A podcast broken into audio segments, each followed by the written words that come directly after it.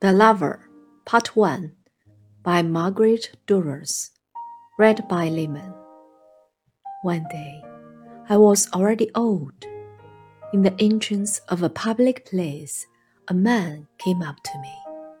He introduced himself and said, I've known you for years. Everyone says you were beautiful when you were young. But I want to tell you, I think you are more beautiful now than then rather than your face as a young woman. I prefer your face as it is now, ravaged.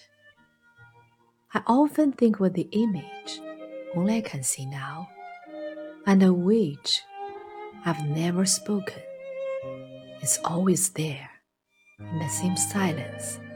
Amazing, it's the only image of myself I like, the only one in which I recognize myself, in which I delight. Very early in my life, it was too late. It was already too late when I was 18. Between 18 and 25, my face took off in a new direction. I grew old at 18. I don't know if it's the same for everyone. I've never asked. But I believe I've heard over the way, time can suddenly accelerate on people when they are going through even the most useful and highly esteemed stages of life. My aging was very sudden.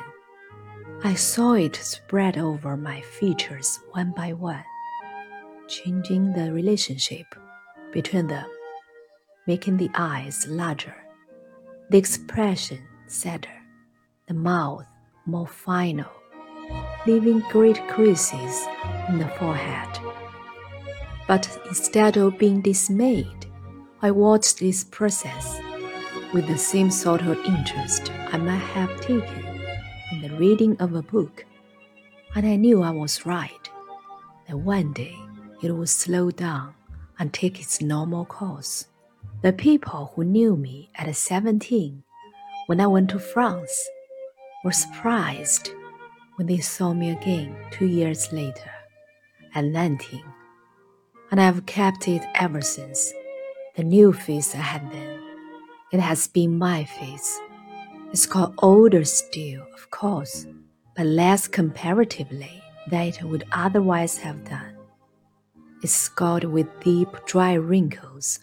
The skin is cracked, but my face hasn't collapsed as some with fine features have done. It's kept the same contours, but its substance has been laid waste. I have a face laid waste.